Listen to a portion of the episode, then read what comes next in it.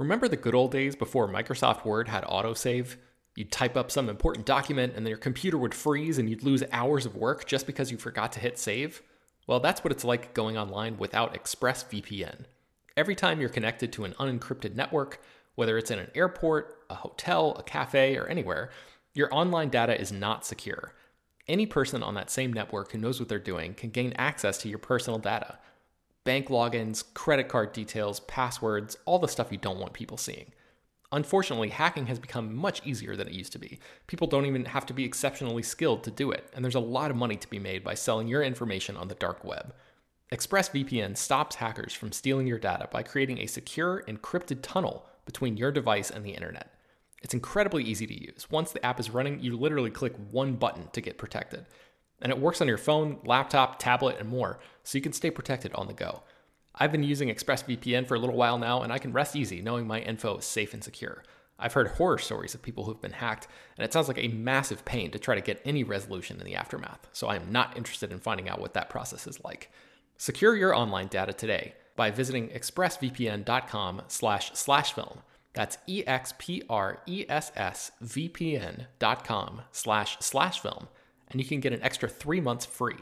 ExpressVPN.com slash slash film.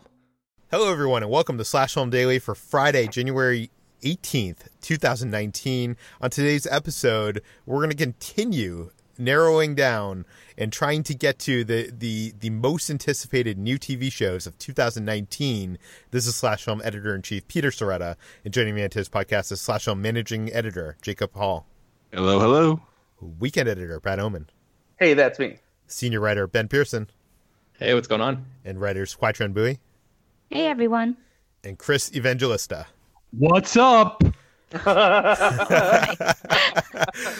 So we're all well rested from yesterday's discussion. Let's get back into it right now. Jacob. We have sixteen on this list now, guys. So what I want to do is I just want to kind of open the floor slightly. Is there anything on this list that you kind of want to throw a shout out to or think just we can just delete right away before we begin this final round of deliberations? Like, for example, um, Swamp Thing coming to D C Universe this May. I know this. Oh, wow. James Wan I, I thought you were going to fight for this one. I thought no. you. It, no? No, and here's why. Uh, even though James Wan is producing, uh, Underworld's Len Wiseman is directing Swamp Thing. Oh. It is a, D- it is a D C Universe series, and we all saw how Titans went. Um, Swamp Thing is, for my money, the greatest D C Comics character of all time, and maybe my favorite comic character ever. Swamp Thing is a horror character who becomes a fantasy character, who becomes a, a superhero and a, and a sci-fi character based on the needs of the writer, and he always is that flexible.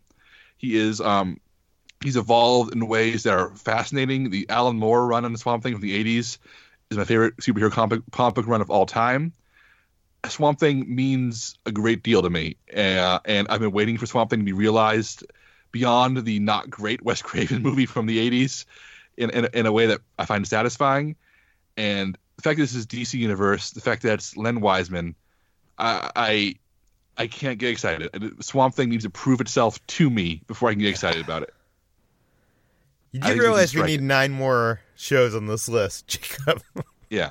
Okay. And I, want, and I don't think Swamp Thing should be one of them. Okay. Yeah. Yeah. yeah I, I'm, I'm not excited for the for the character, but James Wan being involved was See, what excited if, me. If this were a movie that James Wan were directing, I'd be so excited for this because I feel like actually he's the perfect person to make a Swamp Thing movie, but he's just producing and Len Wiseman sucks and everything from the that D C universe so far has looked awful. So yeah, I have a feeling this is not going to be good. Yeah, I, it breaks my heart to say it, but Swamp Thing, I want to delete it from, from before we even get to our final deliberations here because it does not belong in top twenty-five. Yeah, I would say the same thing for Doom Patrol, which is the other D C Universe show that we have on this list. It stars Brendan Fraser, Alan Tudyk, uh, Timothy Dalton, and Diane Guerrero, a couple other people. And it, it's also set in that same world. And I can't imagine that any of us are excited about it to to fight for it. But maybe I'm wrong. Somebody, somebody I dare someone to prove me wrong right now. That first teaser is bad. I mean, I've been reading the Doom Patrol comics recently, and they're excellent. Uh, and the, the show could be good, but the, the D C Universe element combined with that teaser makes me think we should strike all D C Universe shows from this list immediately and not even consider them. I, yeah, I believe quite strong. I'm yes. down for that too. So you want to get rid of Pennyworth? This is the the one that is... Wait, wait, wait, no, no. I... So Pennyworth follows Bruce Wayne's legendary butler. It's a, an Alfred Pennyworth um, origin story. He's a yeah, former British young, you, S A S young. soldier, yeah, who forms a security company and goes to work for Thomas Wayne, uh, the billionaire, in nineteen sixties London. That sounds so cool. What are we talking about here? Chris, what are you doing? No, I don't I don't give a shit about Pennyworth. Oh, I, I will say Pennyworth is not a D C Direct show, though. It's going to be on Epix, so fair is fair. I'm going to delete Pennyworth because his sound is terrible. Oh, man. Young, young Alfred E. Fox is not a show anyone ever asked for. All right, so so in terms of D C Universe, I think we can cut Swamp Thing, Doom Patrol, and Stargirl because it's D C Universe. And until they get their act together and prove they can make a good show, I, I, I'm not excited for any of them. Okay. All right. Fair enough. Yep. I think we should also ca- uh, cut uh, Top of the Morning. This is the Apple produced show. It's being uh, it's produced and starring Jennifer Aniston and Reese Witherspoon, uh, along with Steve Carell, Billy Kudrick, uh, and uh, it's an inside look into the lives of people who help America wake up in the morning, exploring the unique challenges faced by the women and men who carry out the daily televised ritual. Um, so, I don't know. I I just don't think I have enough faith in what Apple's doing. And it's Apple's just such a big question mark. Yeah, you're yeah. right, Peter. And uh, I don't know. It, it just it just seems like they're just trying to sign these big names that are like wholesome, connect with like you know vanilla general public, uh, you know middle America, and putting them into a thing that sounds like it would sell to vanilla. Uh, you really don't like the whole Apple family friendly thing, don't you? I mean, and, the, and the flavor vanilla. You really don't like that yeah. either. No, but I, I don't know. This whole thing, everything about this, th- there are some Apple stuff that I am excited about, like Amazing Stories and some other stuff. I like that A twenty-four uh, movie that we talked about yesterday. But this just seems so, yeah, vanilla. Yeah, I think the only person here I want to hear from is Brad, because I feel like Brad may have some opinions on this one. I'm not to the point where I want to defend this and like demand it be on the list, but I do think it deserves a little bit more than just being simply discarded like that. I mean, Reese Witherspoon has produced some really great stuff, you know, and a lot of it is stuff that she started. You know, I, I love Wild, but she also produced Gone Girl. She was an executive producer on Big Little Lies, which she also starred in. Um, she's a producer on Lucy in the Sky, so she knows good content when she sees it. Um, and I think Jennifer, An- the stuff that Jennifer Aniston has been doing in recent years has been pretty good for the most part too. And then, you know, I, the idea of Steve Carell working in a morning show capacity, if he brings a little bit of that Rick Tamlin from Anchorman energy to it, you know, maybe playing a, a, a bit of a, a goofball character, I, I feel like this could be a, a fun show. But again, there is the big question mark of exactly what Apple's content will be, which, which makes me not, um, pull back uh, what would be excitement, more so just curiosity. Yeah, all the shows in this list are coming to networks that exist, that we know for a fact will exist this year. Will Apple's streaming service actually exist this year? Who knows? I, I feel like for that reason alone, maybe we should consider cutting it. That's a good point. Um, but I'm also on Brad's page in that I don't know if I could go so far as just like to cut it immediately just because we don't really know what Apple is going to be doing with it. Because I, I do think the cast and the talent behind it is great. And I, I trust Reese Witherspoon with um the the title she's been choosing lately. But then you're also correct in that we don't know if it'll, it'll, if it'll even be coming out this year. All right, I'm going to bold that for now. Hey, Ben, do me a favor and read the synopsis for Whiskey Cavalier? Yes, I can. It do we really is. have to read the synopsis for this? Can we just cut it immediately? Yeah, that's, that's exactly I, what I want. I, I want the people to know at home listening why we're cutting Whiskey Cavalier. Okay, I've just, never just heard of this. For Whiskey Cavalier, and you'll understand why we're cutting it. I've never heard of this until right now. This is a show that uh, premieres on February twenty-fourth on A B C. It stars it stars uh, Scott Foley and Lauren Cohen, and it's produced by Bill Lawrence, the guy who did Scrubs. Uh, following an emotional breakup, Will Chase, codename Whiskey Cavalier, played by Scott Foley, is assigned to work with badass C I A operative Francesca Frankie Trowbridge, codenamed Fiery Tribune, oh, played, man. By, played by Lauren Cohen. Together they lead an... Delete it. Let's remove it. Let's, let's just get rid of it. Frankie Trowbridge. I don't even want to hear the really end of this cool. uh, plot synopsis. Like, I'm, I'm, I'm over it. Uh, together, they lead an interagency team of flawed, funny, and heroic spies who periodically save the world and each other while navigating the rocky roads of friendship, romance, and classic politics. Goodbye, uh, Mister Cavalier. Don't look back. That sounds good. All right. Whiskey Cavalier also... was the butt of a joke at Comic-Con just because they had a poster on the side of a building, and it's like, wh- why? I, I feel like I feel like there's another one I have here that you guys aren't going to go for, so I may as well just give it a shout out right now. And that is Wizards. This is a Netflix uh, DreamWorks animated series. It's coming from Guillermo del Toro. This is the third in his Arcadia series, so that follows Troll Hunters and uh, no, uh, oh, I... the, the one with the aliens on Earth. I don't remember the name of it, but that's the second in the Arcadia series, and this one is going to have to do with magic, which, you know, I love. Uh, but this is uh, in, hero, in the heroes of Arcadia join forces in an apocalyptic war for the control of magic and will decide the fate of the entire galaxy. Um, I, I really like what Guillermo has been doing with these DreamWorks animated shows. Like, they're really serialized. Like, if, if I was a kid watching these, like, these would be totally my jam. Uh, Troll Hunters, the world building in that is incredible. The design in that, like, it looks on quality. These shows look on quality with the stuff that we're seeing in movie theaters from DreamWorks. It's it's kind of amazing, especially compared side to side by with, like, stuff that Disney's doing with, like, Star Wars. It's like... It, it looks like, you know, one looks like it was drawn by a two-year-old and one looks like it was produced by Pixar. Do you know what I mean? Um, I don't know. I, I, I, I'm excited for it, but I don't feel like I'm going to get you guys on board, so I'm fine removing it.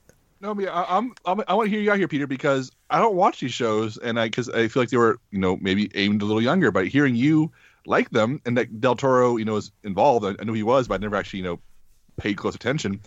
Uh, By the way, he's heavily involved. It's not just like yeah. him signing off. Like he, like I've talked with him. He like is in the writers' room, coming up with the, the the arc for the whole series. And I know he directed, I think, the first couple episodes of Troll Hunters. I'm not sure about the other ones, but um, yeah. Anyways, I mean, I'm looking at the competition on his list, Peter, and I think Wizards has a shot, especially since you're passionate about it. H G, I can hear you have thoughts. I'm I'm like yeah, um, breathing in every time. But yes, I um haven't seen Guillermo del Toro's uh, Netflix animated series yet. I've been trying. I've been wanting to check them out. By the way, you would love really Troll liking, Hunters. You would love yeah, it. Okay. I, I feel like I would really like them.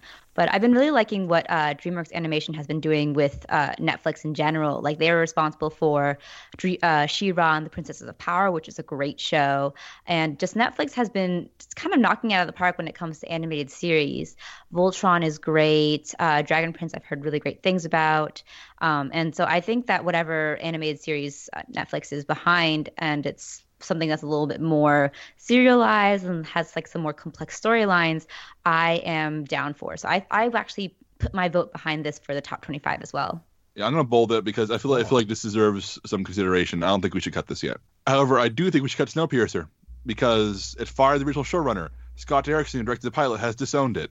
T N T has retooled this to the point where all the original creatives are unhappy.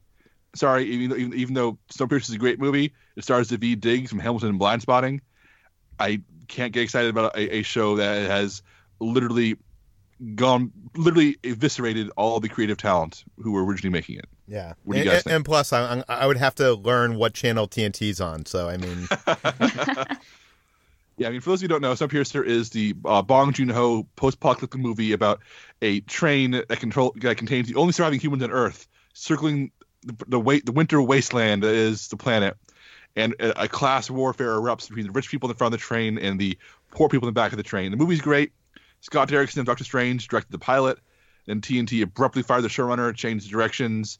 And Scott Derrickson pretty much went on Twitter and said, yeah, this, I disowned this. I'm no longer involved. Take my name off it because they're changing to the point where it's not something I want to be involved in, which is damning. For, for someone to say that publicly, I mean, it happens all the time behind the scenes.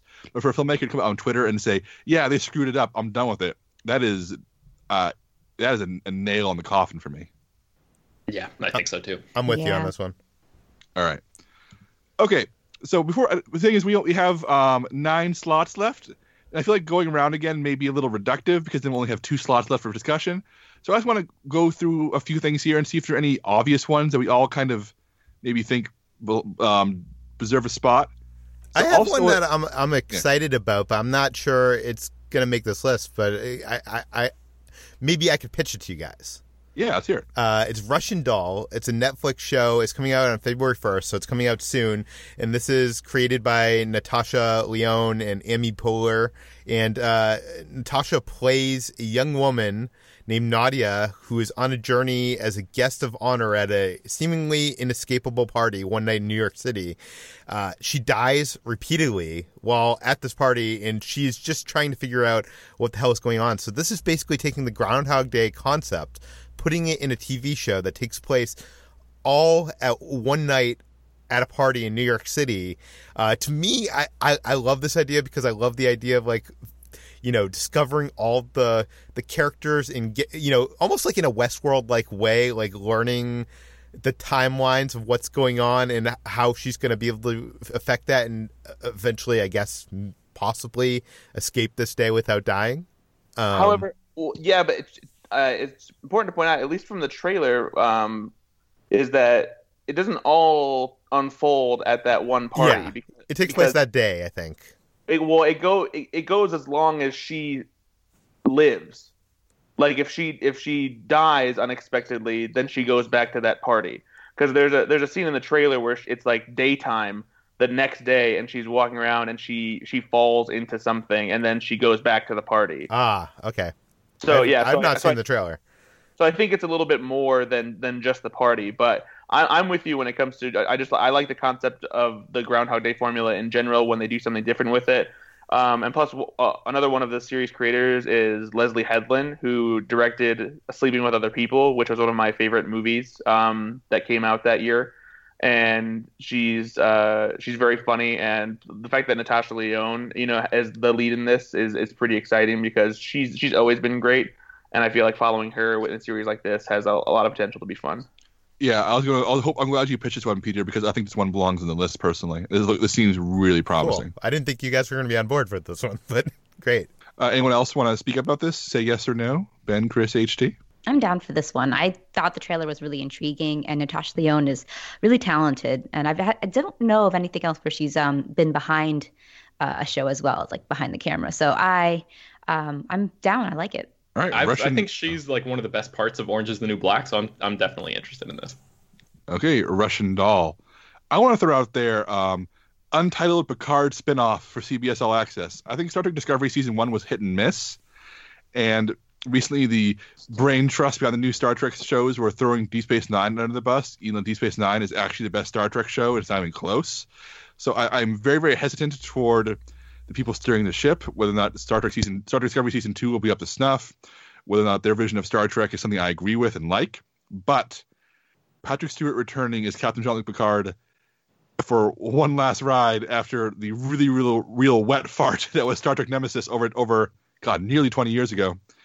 Um, I, as, as a Trek fan, the greatest Star Trek, this greatest Star Trek captain, one of the greatest sci-fi characters of all time, played by an actor who is not. who has made very clear that Picard is very close to his heart. It was not a paycheck gig for him. It was a character that he genuinely loves and has put all his effort into.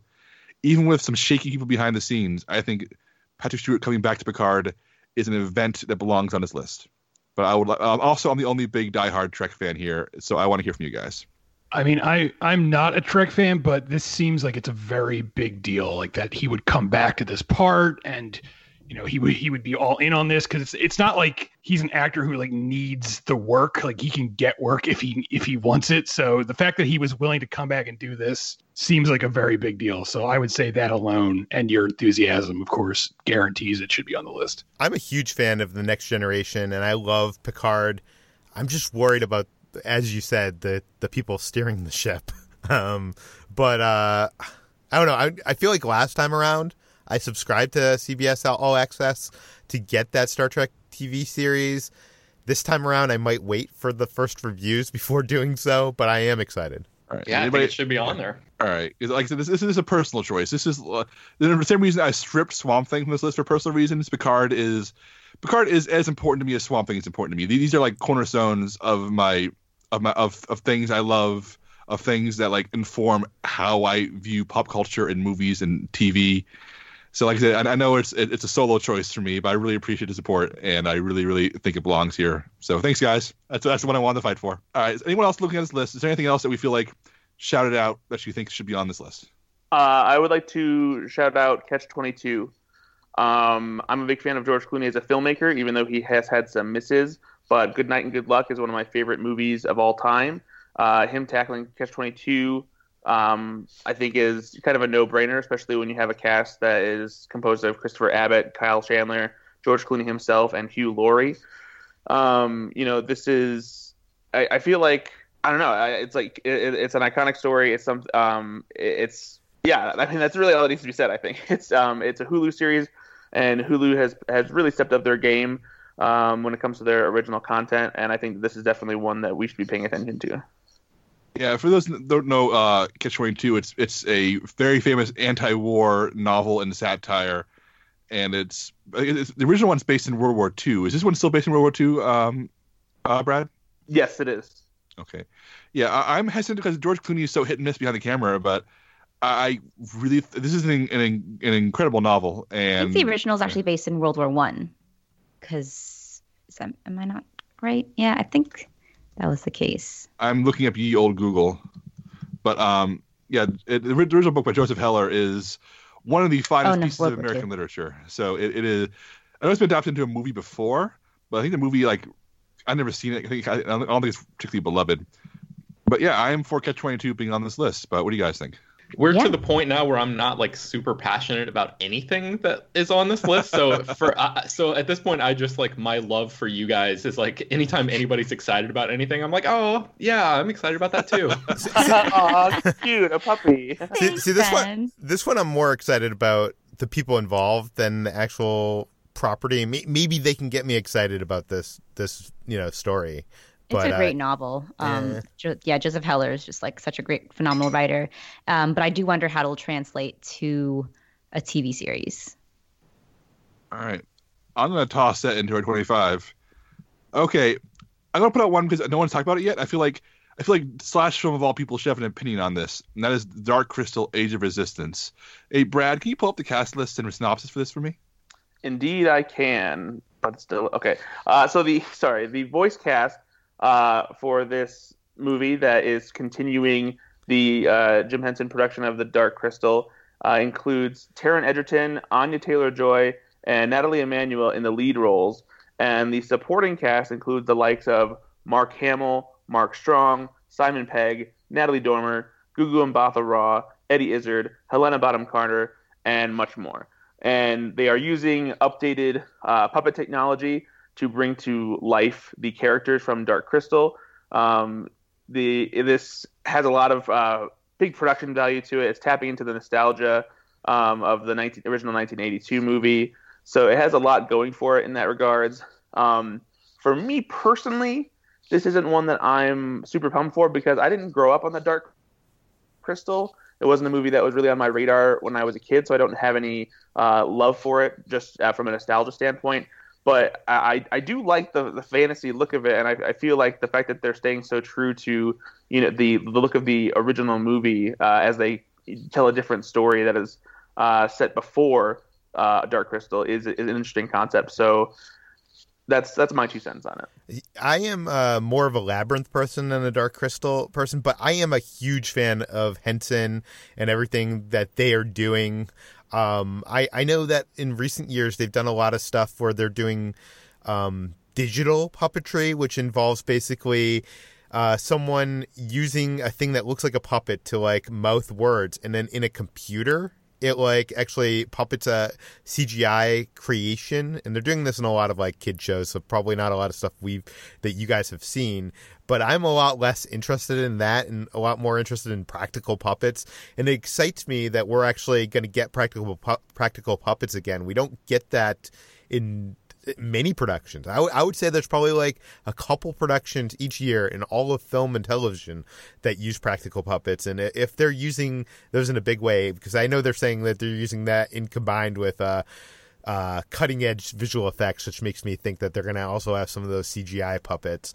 Um, but I'm excited about that aspect of it. Yeah, I'm not even a big Dark Crystal fan, but the idea of Jim Henson, um, Jim Henson Company making a big-budget Netflix series, a big-budget Netflix fantasy series using puppets. This is what Jim Henson, like, this is the Jim Henson promise fulfilled. I mean, I know he's most famous for the Muppets, but in the eighties, he was experimenting with the concepts of telling bigger, grander stories using these techniques. The idea of, um, of, of almost like an animation medium, except that with puppets, you don't see people on screen. You don't need these puppets interacting with humans. And it is the kind of thing that, it's kind of dream that died with him.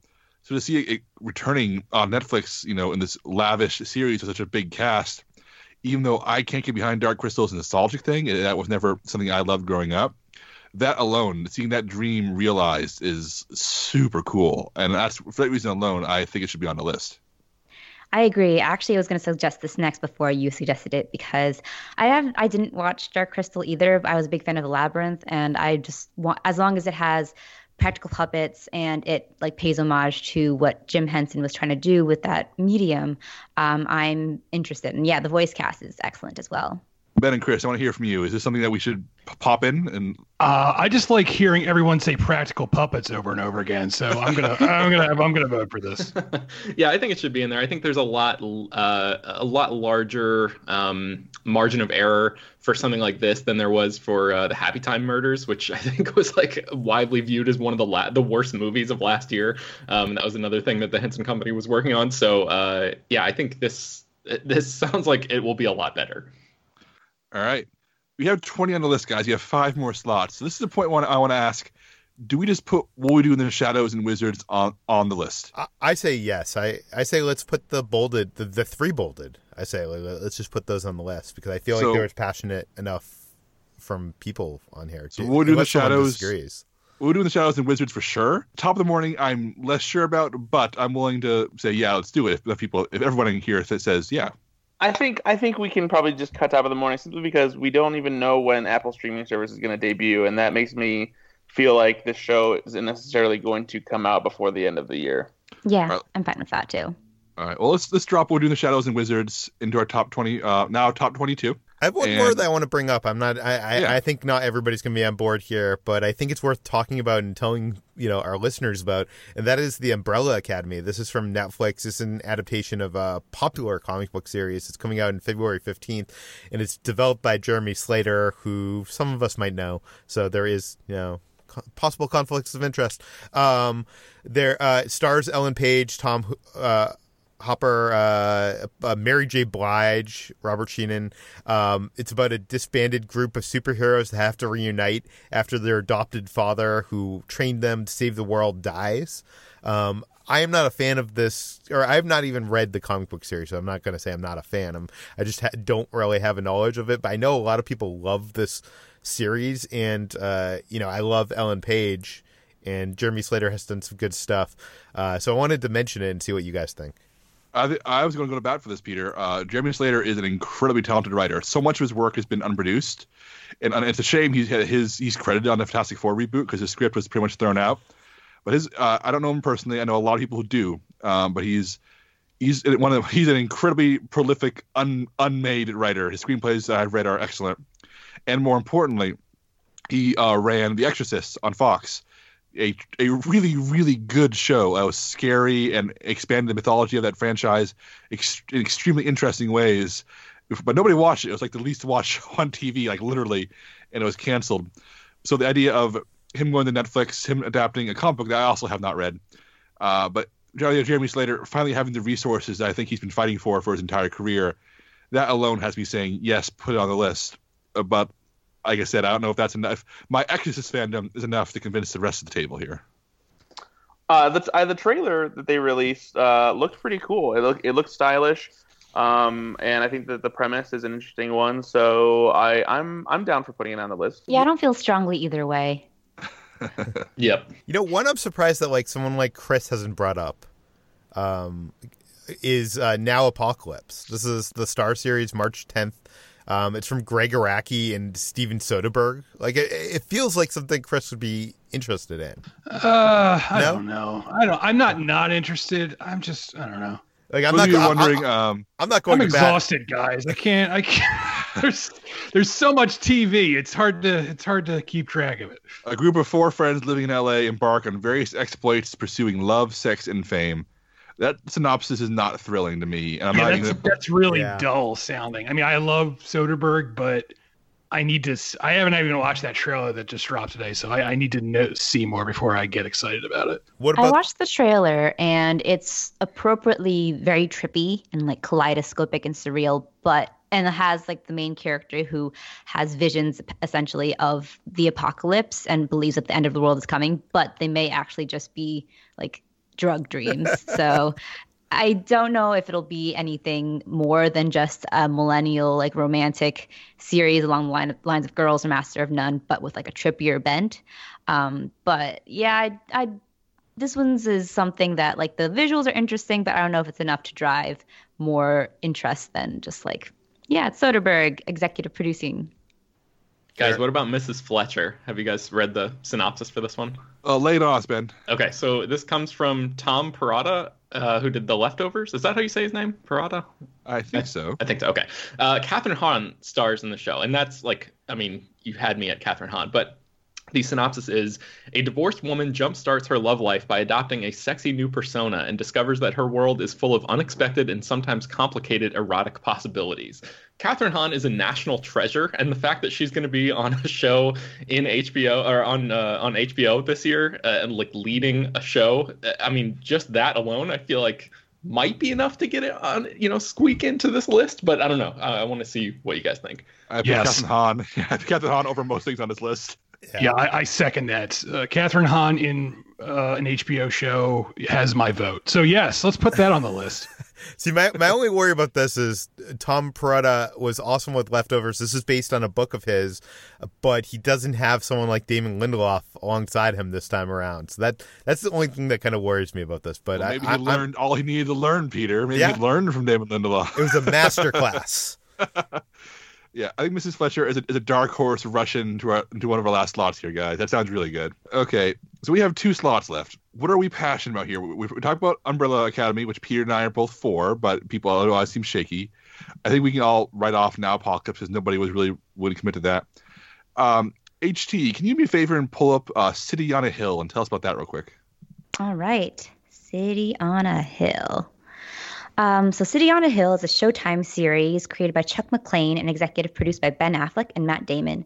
It stars Kevin Bacon and Aldous Hodge in a show set in the early nineteen nineties Boston, uh, rife with violent criminals emboldened by local law enforcement agencies in which corruption and racism was the norm. In this fictional account, Assistant District Attorney DeCourcy Ward, uh, played by Hodge, arrives from Brooklyn and forms an unlikely alliance with the corrupt yet venerated F B I veteran Jackie Rohr, played by Bacon. Together, they take on a family of armored car robbers from Charleston, Uh, Charlestown in a case that grows to involve and ultimately subvert the entire criminal justice system of Boston. So this, this sounds like the exact kind of thing you'd like to see Ben Affleck's name on as producer. Yeah. I was about to say. Uh, it, you it know, sounds I, promising. I, I put this on the list and I completely forgot about this, to be honest with you. I, I think I would go to bat with this. I, I, I think... Uh, You know, I love what Affleck and Damon have done in Boston. And, uh, you know, Kevin Bacon's great. Uh, it... has the promise, like, you know, I grew up in nineteen nineties, you know, in a town, you know, twenty minutes from Boston. So I know kind of how it was there. And it's an interesting world. I mean, it's it's changed a lot since then. So if they can kind of capture that in this, I think it could be it could be interesting. Yeah, I'm going to bold it. We have two slots left. I want to discuss a few more before we start talking about what gets locked in for these final slots. I want to talk about and probably just delete Carnival Row, the new uh, Amazon series coming from Travis Beecham, who wrote Pacific Rim. Uh, and it's, it follows mythical creatures who have fled their war-torn homeland and gathered in a city as tensions are simmering between the citizens and the growing immigrant population. At the center of the drama is the investigation to a string of unsolved murders, which are eating away at whatever uneasy peace still exists. It stars Orlando Bloom. Wait, this isn't sound... that just Fables? Yeah, I was going to say, it, it sounds promising. It also sounds like Fables. So I'm okay just... saying, like, yeah, maybe it's good, but it also sounds like the maybe fifth or sixth show to take Fables' premise and just rip it off directly. Yeah, I'm I'm interested in it, but yeah, you're right. It is just kind of a copy. Uh, Hannah, the, the Amazon adaptation of the Saoirse Ronan Cate Blanchett movie, directed by Joe Wright from like two thousand eleven? Yes. Yeah. Uh, Hannah is a really good movie, and I think it's promised for a T V show here. Is anyone here excited enough for it to be in our top twenty-five, though? If so, we can just bold it and move on. It's, you got to let me know here. This is a movie about the young teenage assassin. I mean, uh, Eric I, I, Bana played her dad in the movie. I, I like the movie a lot, but I just have no interest in the series. The movie is great. Um, I feel like it could potentially end up a good series, but I don't have a personal interest in it. Hey, Brad, can you pull up the synopsis for Tuca and Birdie? One I think we should talk about real quick. Uh, so this is just a short synopsis, but it um, this is an animated series uh, from the people who've worked on BoJack Horseman. And it follows two bird women, a carefree toucan and an anxious songbird, who live in the same apartment building and share their lives uh, together. And the two lead characters are voiced by Tiffany Haddish and Ali Wong. Uh, so these are two extremely popular uh, comedic forces. Ali Wong ha- um, has been quite popular thanks to her stand-up specials on Netflix. Tiffany Haddish is a huge comedy presence on the big screen right now, really all over the place. Um, and the fact that this comes from the creators of BoJack Horseman makes it sound uh, fairly enticing. But at the same time, I haven't really seen anything uh, from this series yet, so it's hard to say, you know, whether this will follow really follow the same footsteps of BoJack Horseman and really be good, or, you know, it's I, I'm not sure. Yeah, I, I think the BoJack connection is really promising. I want to leave it bolded just for a few minutes because I think that could it has potential to be very good. Jacob, I just found one more that I didn't realize that I'm interested in, but I am interested in it. So okay. I want to pitch it real quick. It's called Living With Yourself. It's uh, it's coming out on Netflix. This stars Paul Rudd in two roles. He's playing two versions of the same character. So uh, the premise is George Eliot is burned out and facing an impasse in both his personal and professional life. When he undergoes a novel treatment to become a better person, he finds he's been replaced by a new and improved George, revealing that his own worst enemy is himself. Told from multiple perspectives with inter- intersecting storylines, the philosophical comedy asks, do we really want to be better? Um, Paul Rudd, I mean, another national treasure. Um, I I don't know. Yes. Is that enough to, to get it on the list? It is enough to bold it because because uh, these last two slots, it's going to be a, it's going to be a knife fight, uh, I think, between a few, few things here. But let's bold it, and I think it should definitely be considered. The, we can the, cut, I was going to say there's another one that I think should be worth mentioning. I'm not sure it's going to make on the list, but it's called The Act, and this is from Hulu. It's going to come out in March. And uh, it is it stars Patricia Arquette, who uh, was just incredible in that uh, Escape from Dannemora, Dannemora. Um, Joey King, Chloe Sevigny, and Anna Sophia Robb. And uh, this is basically the start of a true crime anthology series. And this is going to be the first season. So it's going to tell one story. It, it, it is going to tell the story of Gypsy Blanchard, a girl trying to escape a toxic relationship she has with her overprotective mother. Her quest for independence opens a Pandora's box of secrets, one that ultimately leads to murder. Um, I, I mean, people are obsessed with this true crime thing right now. You know, it, it, in recent years, following, you know, uh, uh, Making a Murderer. And uh, I like that we're now in the, the point where we're getting like these narrative recreations like Dirty John and this. Um, but is... Is the cast here? I mean, Patricia Arquette, in, in my mind, um, had the best female performance of last year in that T V show. Um, but is that enough to get us excited for a Hulu show? It sounds like every other true crime story. Yeah. Well, the, it sounds familiar because it's actually the same premise as Mommy, Dead and Dearest, which was an H B O documentary that came out either last year or the year before. It's like the, literally the same story. Um, but just told with different actors, it sounds like. It could be good, but it's hard for me to be excited for another true crime uh, adaptation, personally. Um, I would like to go to bat real quick for one more show. Go for it. Um, I would like to throw Shrill into the ring. Uh, I still don't think that there's, um, you know, uh, just enough comedy on this list. And uh, this series is going to be a Hulu series. Uh, six episodes starring Aidy Bryant, um, who's one of the better cast members on Saturday Night Live. It is executive produced by Lorne Michaels, and everyone knows Lorne Michaels uh, is, you know, the, the mastermind behind Saturday Night Live. But some of the great comedies that he has executive produced in recent years include uh, A P Bio, The Underrated Detroiters on Comedy Central, Portlandia, Man Seeking Woman, uh, Documentary Now. And he's just he he knows comedy. Um, he he's always been one of the the biggest supporters, especially when it comes to cast members from S N L doing shows. Um, this has some some great talent behind it. Elizabeth Banks is producing it. Um, it's directed and executive produced by Jesse Peretz, who worked on Girls and Glow. Um, Carrie Brownstein from Portlandia is also directing an episode. And then the the plot of this series, for those who don't know, um, first of all, it's based on the book Shrill by Lindy West, which is the best-selling book. And it follows Adie Bryant as Annie, described as a fat young woman who wants to change her life but not her body. She's trying to make it as a journalist while juggling bad boyfriends, sick parents, and a perfectionist boss while the world around her deems her not good enough because of her weight. She starts to realize that she's as good as anyone else and acts on it. I feel like this movie can succeed where maybe a movie like I Feel Pretty didn't necessarily uh, firmly land its footing. And again, I think all of the talent behind and in front of the camera makes it something uh, that could be a really good comedy series. All right, let's look at that bolded for now. Because I think there's, um, I think there's three we can cut easily. Oh, sorry, H D, you want to? I wanted something? to give a shout out to one more that um, I don't think will make the list, but I just wanted to uh, mention it, and that's Four Weddings and a Funeral. This is created by Mindy Kaling, and it's going to star Jessica Williams, and it's going to be inspired by the nineteen ninety-four British rom-com of the same name. Uh, star it stars uh, Williams as a young communications director for a New York senatorial campaign who go. receives a wedding invitation from her college schoolmate living in London, and she travels there and reconnects with old friends and ends up you know, forging relationships, um, going to having love having love affairs, and of course going to three more weddings and a funeral. I absolutely love the original film that this is based off of, starring Hugh Grant um, in his one of his early roles, and was absolutely charming. Um, and this kind of inverts it by having a female lead.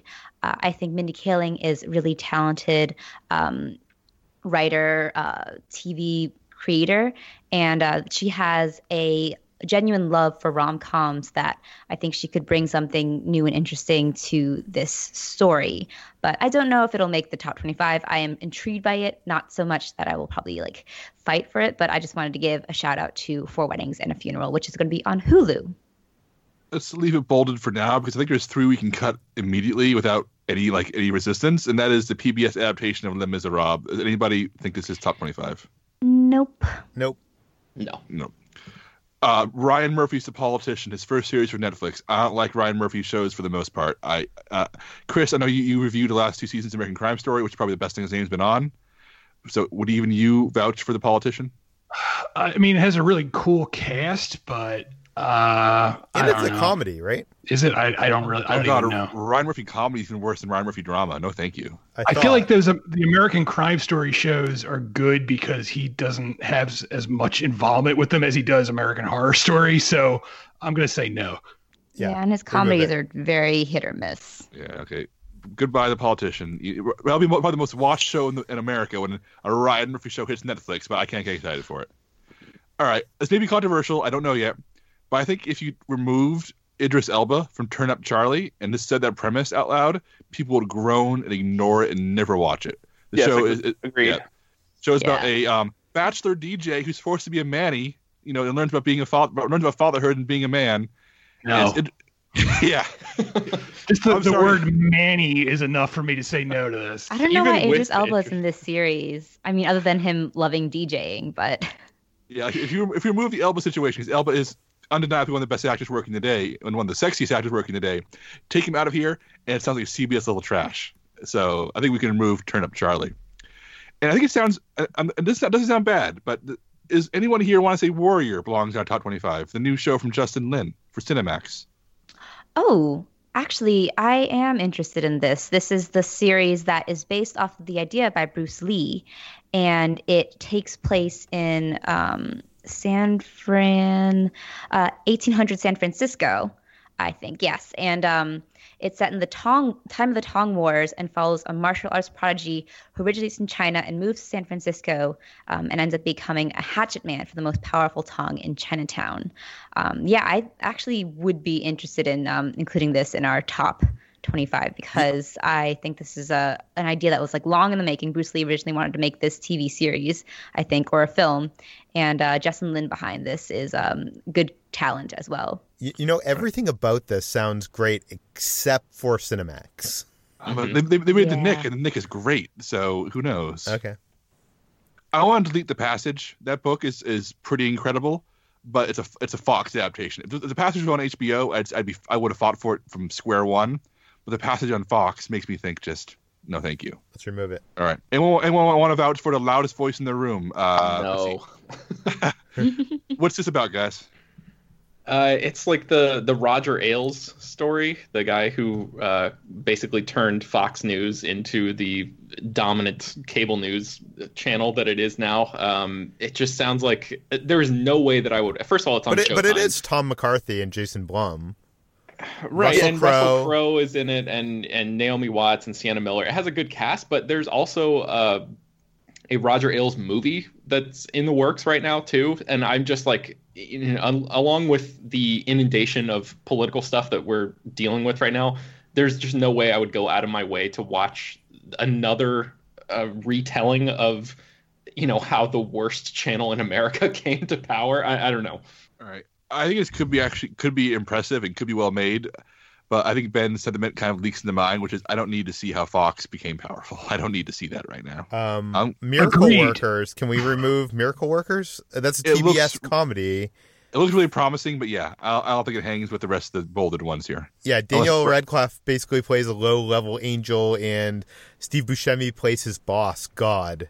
And uh, I don't know. It just seems it seems like they're uh, trying to go for like maybe like a happy place kind of thing here. Yeah, a good, good place. place, you mean? Place? Yeah. You really... or good place, good place. Sorry, anti good place. The trailers, the trailers do make it look good though, and I would also like to point out that this is another series that is uh, executive produced by Lauren Michaels, and, and to be an anthology with each season being a different, you know, story uh, of some kind. I think the premise, which is that God's going to destroy the earth unless Daniel Radcliffe's angel can like uh, stop him by by, by fi- have, find two people to fall in love to prove that life is worth saving, is actually a really fun premise. But I'm looking at everything else you have bolded around it on, on the last remnants of this list, and I think everything else on this list looks a little better. Hmm. That does sound like a fun premise, though. And Buscemi and Daniel Radcliffe is a pairing that I would not expect, but I feel like that would be fun. All right. I'm going to delete it because I'm, I'm not hearing enough passion for it. And who right. wants to recreate, uh, relive the nineteen eighty-seven box off, or uh, uh, whatchamacallit, stock market crash? Black Monday. I mean, that's exciting, um, right? It's a Don Cheadle starring in it, and that sounds. And I actually think that looks kind of. It could be good, but I'm not gonna like fight for it. But it kind of looks like it's in the same vein as like The Wolf of Wall Street, although not as good because Martin Scorsese is not directing it. But it, it, it has that same sort of like style to it. The Big Short eighties edition is what it looks like to me. So yeah. For for the record, uh, travel back to October nineteenth, nineteen eighty-seven, aka Black Monday, the worst stock market crash in the history of Wall Street. To this day, no one knows who caused it until now. This is a story of how a group of outsiders took on the Blue Blood Old Boys Club of Wall Street, ended up crashing the world's largest financial system, a Lamborghini limousine, and the glass ceiling. It could be good. It's a Showtime show. I don't think it's now top twenty-five. I'm with you. Yeah. All right. Okay, we have two slots left and one, two, three, four, five, six, seven, eight remaining titles to argue for for those final two slots. Okay, I'm just going to put this out there right away. I I know Peter put this one up there. I don't think the act makes our top twenty-five. Th- that's totally fine. Yeah, else? I agree. Yeah. yeah. Okay.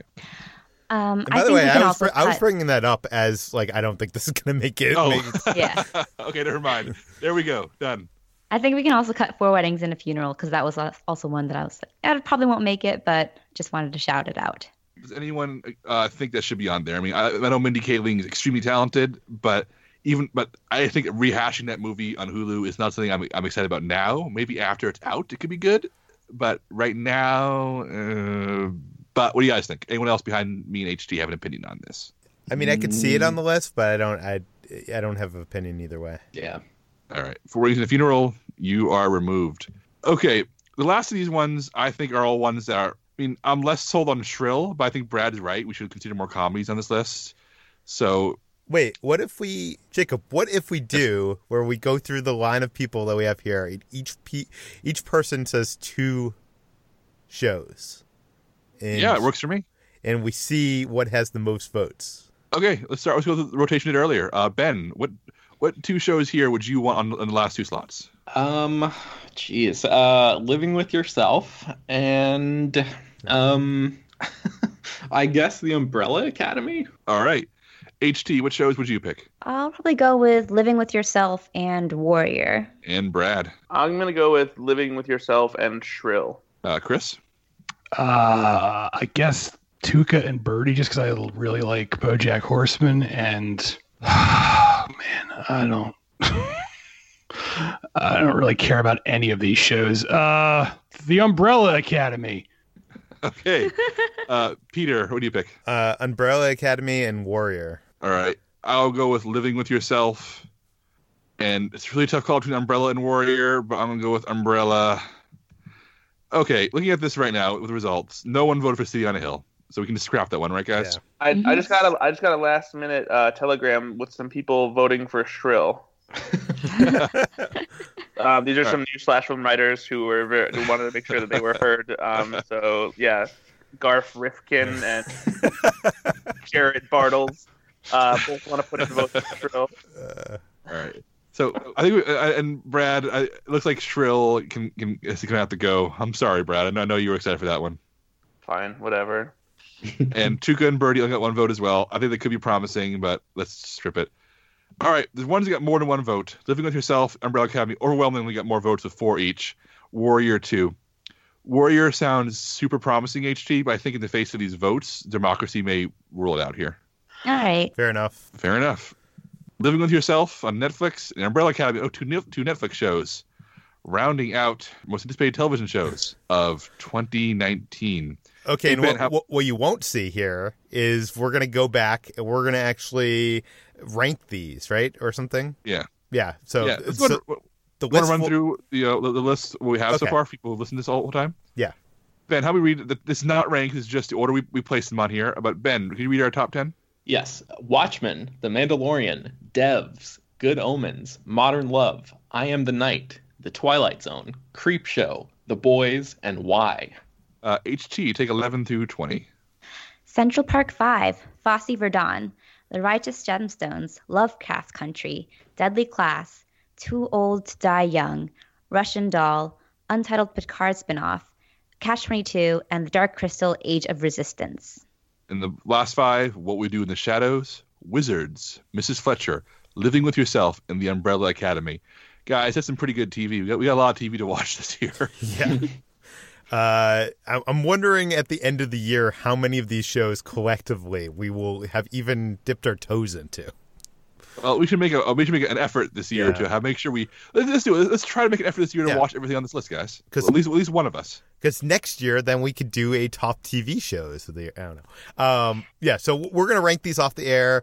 Um, I. You know, uh, and you can re- you're gonna be able to read this whole list on slash film dot com ranked and with our uh, our little capsule uh, thoughts on each of these. Um, so look out for that. The, Peter, uh, before you wrap up, I think it's really important to let people know where they can find the work of Garth Rifkin and Jared Bartles before we go, though. Oh, yeah. guys. Yeah, they're working on an, uh, a new feature uh, called called Man, These Movies Jam, um, and yeah, it's it, just just keep an eye out for it. You, you'll you'll you'll love it when you see it. Yeah, yeah they're also working on uh, uh, Stream Now or Stream uh, Stream Stream Wow. Yeah, they're competing with Chris with the streaming column.